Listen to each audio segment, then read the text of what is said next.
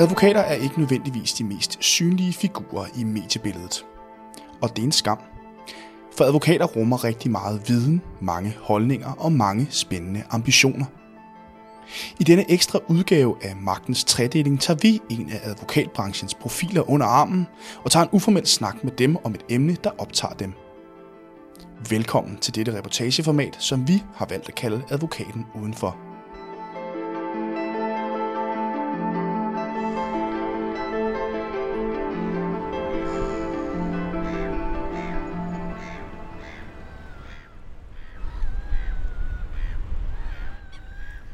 Jeg er taget til Aarhus, hvor jeg skal mødes med advokat hos Zebra Group, Mustafa Mahmoud Mustafa. Og jeg står på dok 1 lige nu, hvor jeg skal mødes med ham. Og det er ham, der har valgt, at det er her, vi skal mødes. Og han har i dag også valgt, hvad vi skal tale om.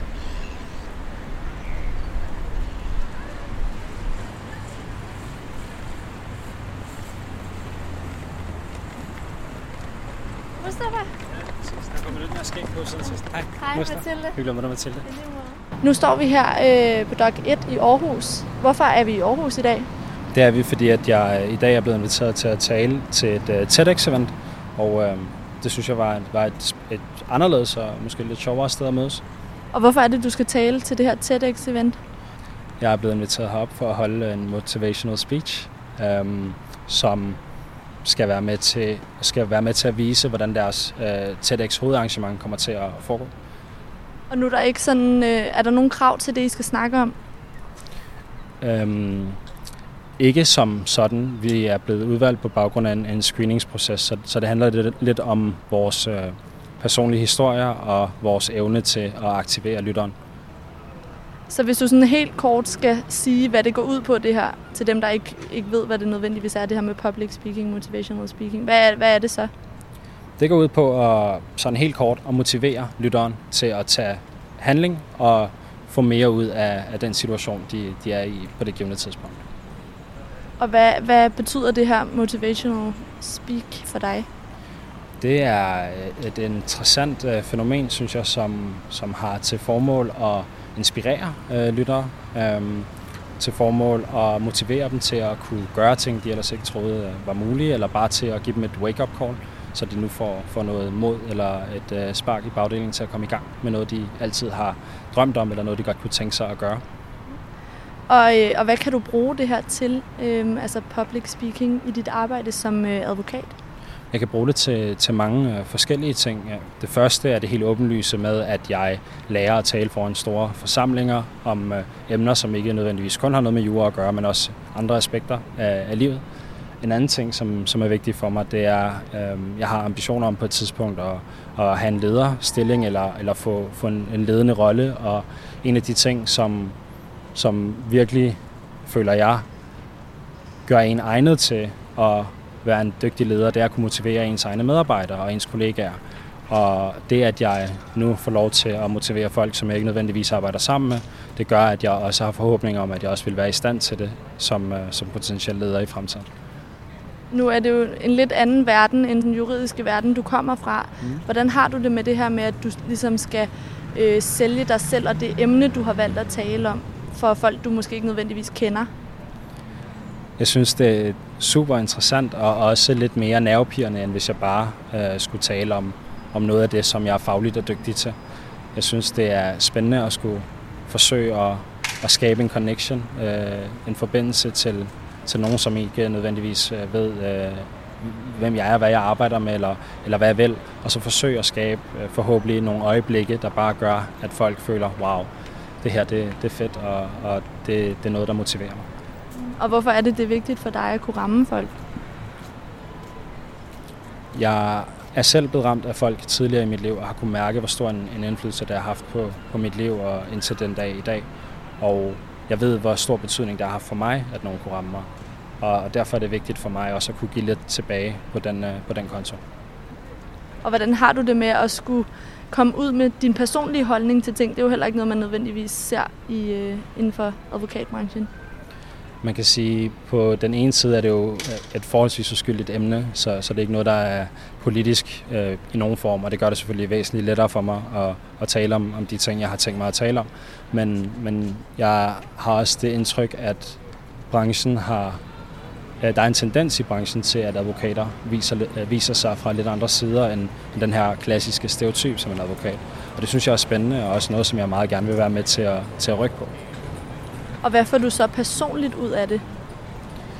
Jeg øh, får energi ud af det. Jeg synes, at, øh, at det er spændende. Jeg elsker forberedelsesperioden op til. Jeg føler, det er nervepigerne, det presser mig, det rykker mig lidt ud fra min comfort zone. Og, øh, og det er jo den eneste måde, jeg kan få en endnu bredere comfort zone på. Så det, det sætter jeg faktisk enormt stor pris på. Og hvordan i forhold til det der med at skulle få folk til, altså det der med at skulle motivere folk, øhm, hvad er det, der er, du synes, der er særligt tiltrækkende ved det? Jeg tror bare, det er et fænomen, som, som jeg har været lidt øh, betaget af de seneste mange år, fordi jeg selv har kunne mærke, at nogle mennesker har kunne motivere mig på en særlig måde. Nogle mennesker har kunne få nok energi ind i mig til, at jeg har haft lyst til at ændre ting, eller tage skeen i den anden hånd. Og, og hvis jeg kan have samme indflydelse på nogle andre, øh, blot en enkelt person, så synes jeg, at, øh, at det er det hele værd. Hvordan har du det indeni, når du kan motivere folk og få dem til at ændre holdning, for eksempel? Eller? Altså, når folk bliver inspireret, øh, på, fordi at jeg øh, siger noget, eller, eller hvis folk bliver inspireret af en tale, så, så gør det mig bare glad, øh, at, at jeg kan have den effekt. Og, øh, og det ved jeg ikke nødvendigvis, om jeg kan, men, men jeg håber da, at, at der er en enkelt eller to, eller forhåbentlig lidt flere, der, der synes, at, at det vækker noget i dem, når jeg, når jeg fortæller det, jeg skal snakke om i dag.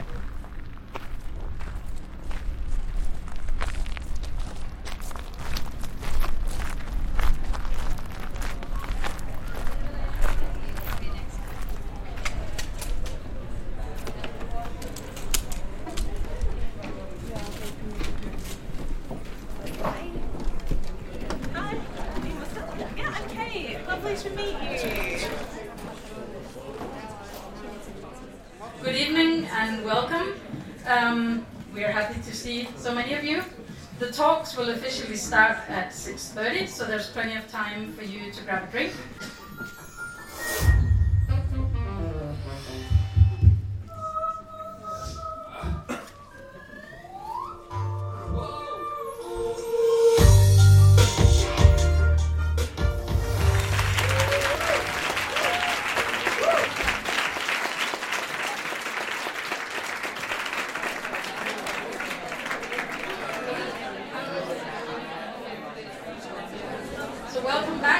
To dive in the second half of tonight, um, and it's my great honor to introduce the next speaker. I'm actually a bit intimidated because he's the kind of guy that makes you wonder what you've self been doing with your life. Because he is Denmark's youngest lawyer and he's also a member of Amnesty International, Denmark's International Committee. His name is Mustafa M. Mustafa. So welcome, Mustafa. Thank you.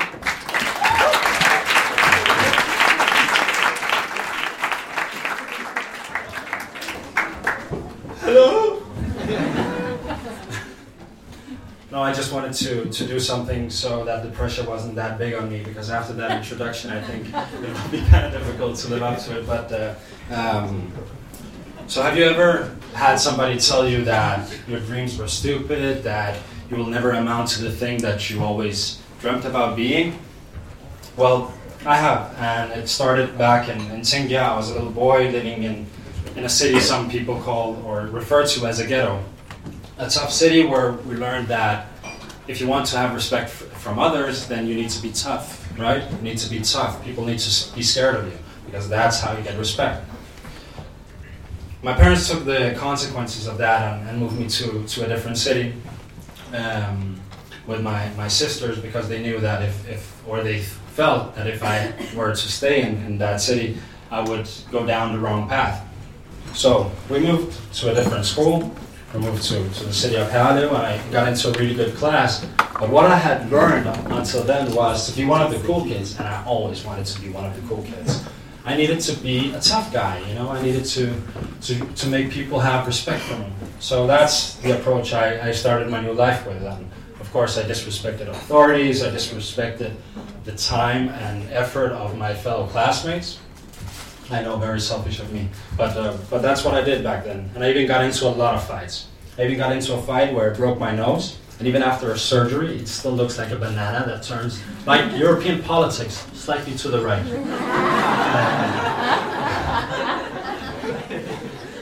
when I moved to school, I sat with my student counselor. And that's actually where I want to start the story. I sat with my student counselor and I said, you know what, when I grow up, like I, I really want to be, I really want to go to high school and I really want, want to go to university and I really want to become a lawyer. And then she laughed at my even then hairy face. um, then one day, my parents came home from a parental meeting. I think I'm 13 years old or 14 years old at this time.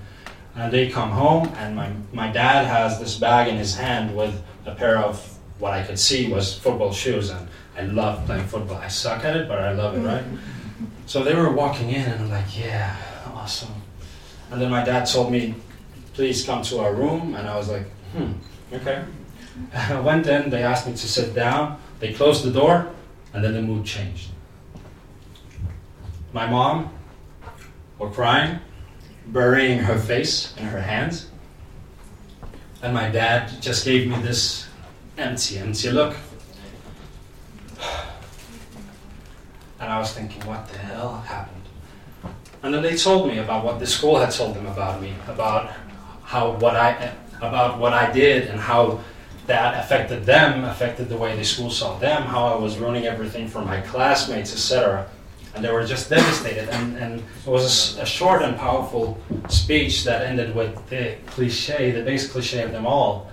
We're disappointed with you. We, we had expected more of you.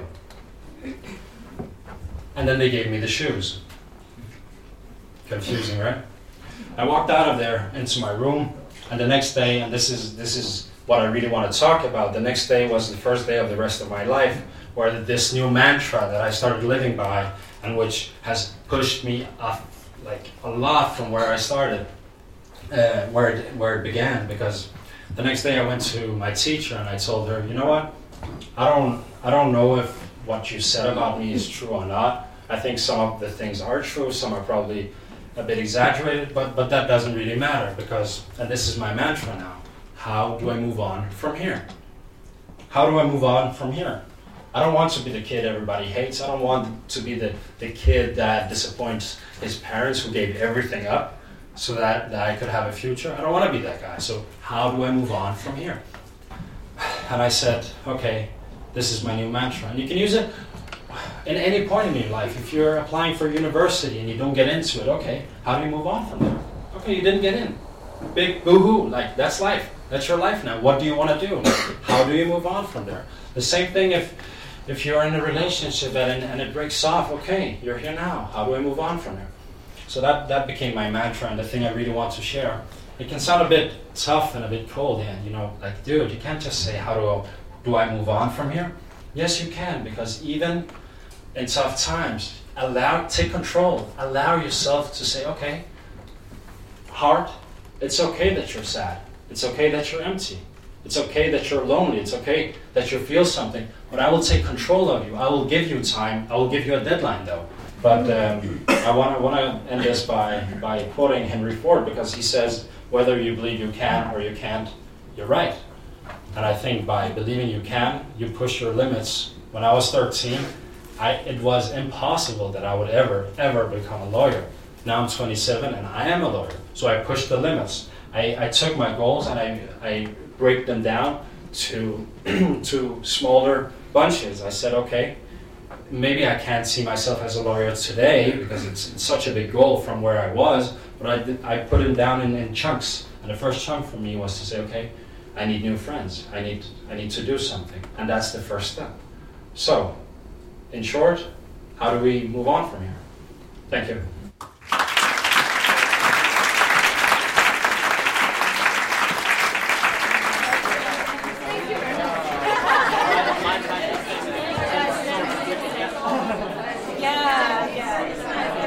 Du er færdig med din uh, talk nu. Hvordan synes du, det gik?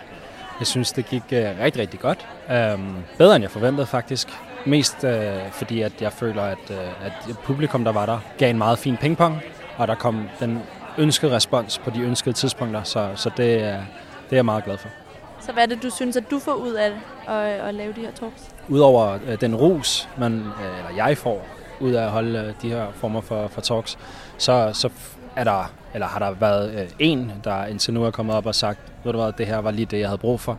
Og mit succeskriterie er jo, at hvis der er mindst en, som siger, at, at det her det er godt, og det er noget, der kan rykke dem i der, hvor de er i deres liv på, på nuværende tidspunkt, så er, det, øh, så er det en kæmpe succes for mig personligt. Og derfor så, så er jeg enormt glad og, og stolt over, at, øh, at det nu er gået, som det gik.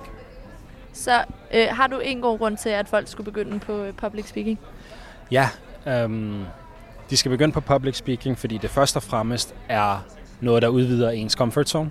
Det udfordrer en, man er på, og man skal kunne fange et publikum. Noget, som man også som, som advokat eller jurist skal, skal kunne finde ud af. Og derudover, så, så giver det bare så meget super fed energi. Du, du kan jo se her i aften i, i Domen i, i Aarhus, at, at der er så god stemning. Folk hygger, folk snakker om talerne. Nogle er inspireret, andre er irriteret, men det er netop det, man gerne vil skabe. Man vil gerne skabe den her dialog, og man vil gerne skabe meningsudvekslinger og tankeudvekslinger mest af alt. Og derfor så synes jeg, at public speaking og særligt sådan noget her motivational speaking er super fedt. Og nu er du færdig, nu skal du bare nyde resten af din aften, og du har lige fået noget mad. Ja, jeg nyder min uh, shawarma, og så, så kører jeg mod København om, uh, om et par timer. Det lyder godt. Jeg vil sige uh, farvel, og tak for en god oplevelse. Det er mig, der takker tusind gange, fordi jeg måtte være med.